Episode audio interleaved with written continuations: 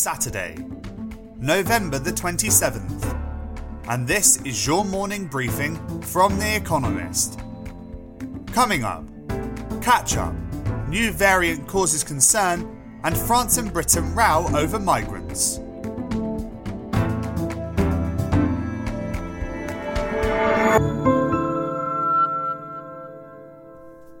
First, the week in brief. The World Health Organization labelled a new COVID 19 variant, first identified in South Africa, a quote, variant of concern, and named it Omicron. Preliminary evidence suggests that it carries a greater risk of reinfection than other strains. Belgium, Hong Kong, and Israel confirmed cases of it among travellers arriving from Africa.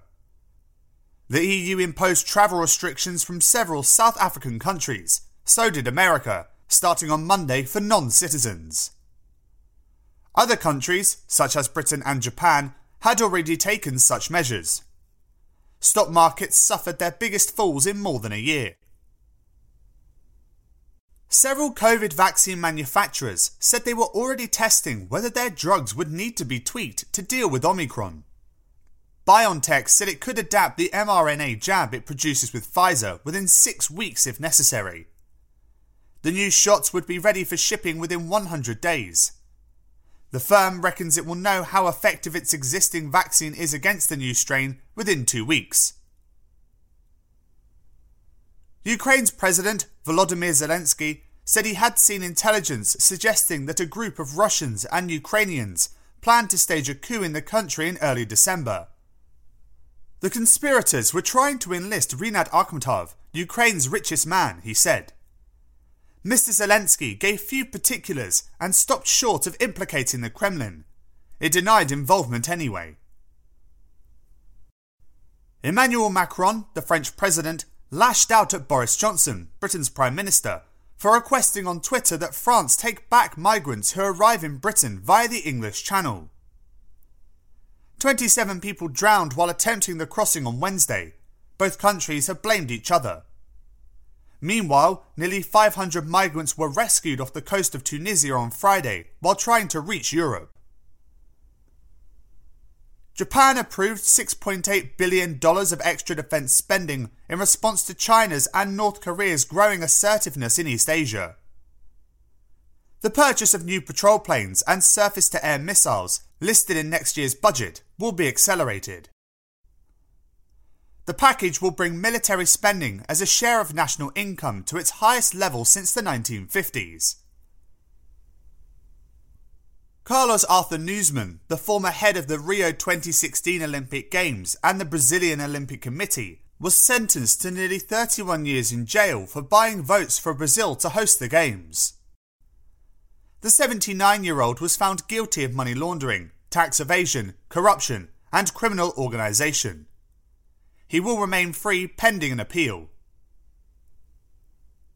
Merck, a pharmaceutical company, said its antiviral COVID 19 treatment is less effective than previously thought.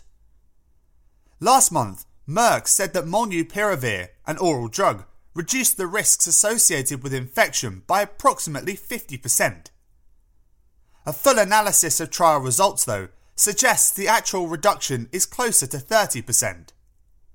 Several countries, particularly in Asia, have already ordered supplies of the drug. Word of the week grue. Noun. A word used by linguists to refer to the part of the colour spectrum between blue and green. Many languages, particularly those used in sunny climes, do not distinguish between the two colours. And editor's note whether you're a loyal fan or a new listener, we want to hear from you. We're launching a listener survey so you can tell us what you think about our shows, and so we can find out what you would like to hear more of. To take part, visit economist.com slash briefing survey. That's economist.com slash briefing survey.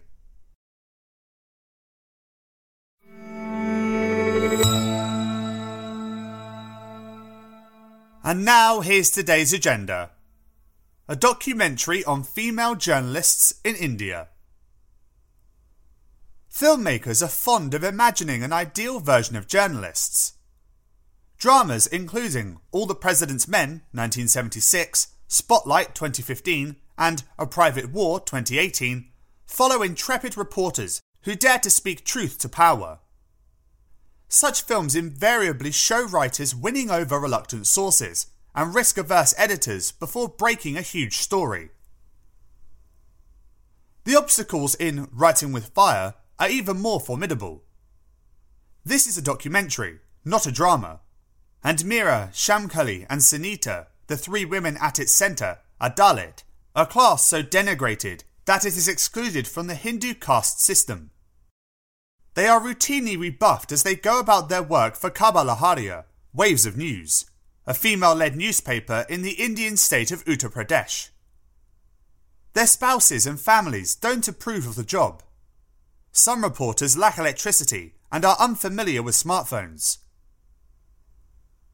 Their stories on sexual violence, infrastructure, and healthcare matter deeply. Writing with Fire won prizes at the Sundance Festival in February for its realistic depiction of how challenging journalism can be.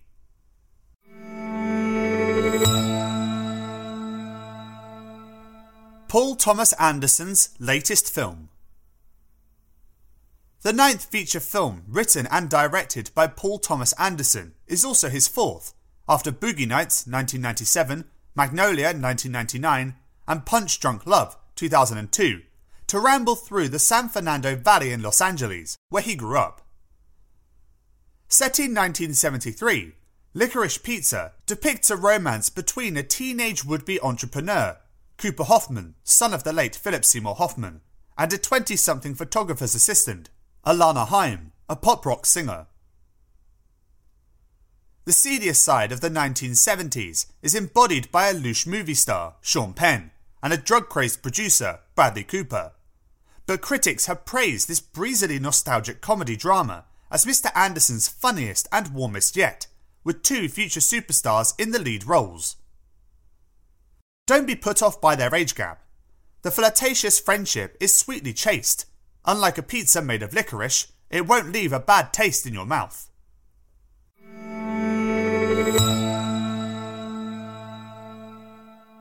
Australia's unusual new cricket captain. A former Australian Prime Minister, John Howard, joked that he had the country's second most important job, behind that of the national cricket captain. Those words may weigh on Pat Cummins, Australia's new skipper, ahead of the Ashes, a five game series played every two years against England. A week ago, Tim Paine resigned from the role after it emerged that he sexted a woman in 2017. He was already married. Mr. Cummins is both an admirable and unusual choice as his replacement. He is a bowler. Captains are nearly always batters.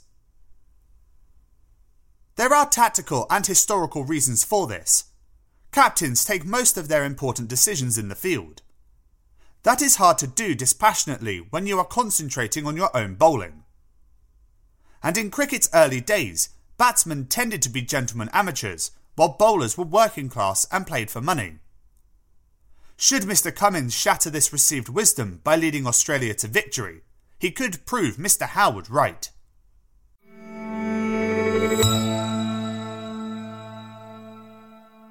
Profile Shannon Brewer, Director of Mississippi's Last Abortion Clinic.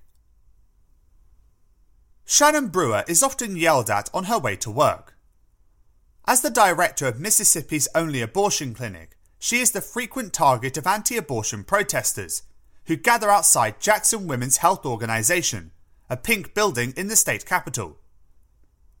In her office, she regularly checks a screen showing footage from the cameras outside. Managing staff is its own security operation. Doctors travel in from other states and are accommodated in safe houses. This year, the ire directed at the clinic intensified. On December 1st, the Supreme Court will hear Dobbs v. Jackson Women's Health Organization, which concerns Mississippi's ban on abortions after 15 weeks. In 2018, a lower court blocked the law because it violates rulings that abortion on demand is a right until a fetus becomes viable. If the justices reject that decision, it could weaken the right to abortion established by Roe v. Wade in 1973, or overturn it altogether. That would be a disaster in Mississippi, one of 12 states that, through a quote, trigger ban, would automatically outlaw abortion if Roe were overturned. State level laws have already made it hard to access abortion. Many women drive hundreds of miles to reach the clinic. The need has been exacerbated by Mississippi's promotion of, quote, abstinence over sex education and by poor access to healthcare, including contraception. Many of the clinic's patients are poor. More than 70% are black. Only 38% of Mississippi's population is. Miss Brewer started working at the clinic 20 years ago as a technician before training as a sonographer, a role she still performs. She is hard headed about her work and does not speak in the emotive voice of an activist. A mother of six, she says she is concerned about the way the politicisation of abortion affects young girls. One child, she recalls, arrived so heavily pregnant that she gave birth in the room normally used for surgical abortions. Miss Brewer has put up posters illustrating methods of contraception. The clinic also offers cut price IUDs. But if abortion were banned, the clinic would shut, and these services too would end. She hopes that all this too will be available to patients after the justices have ruled next year.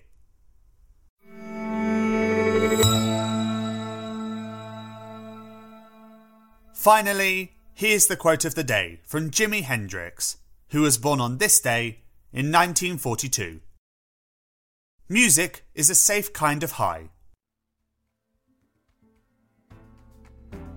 That's it from The Economist Morning Briefing, available every weekday and on Saturdays.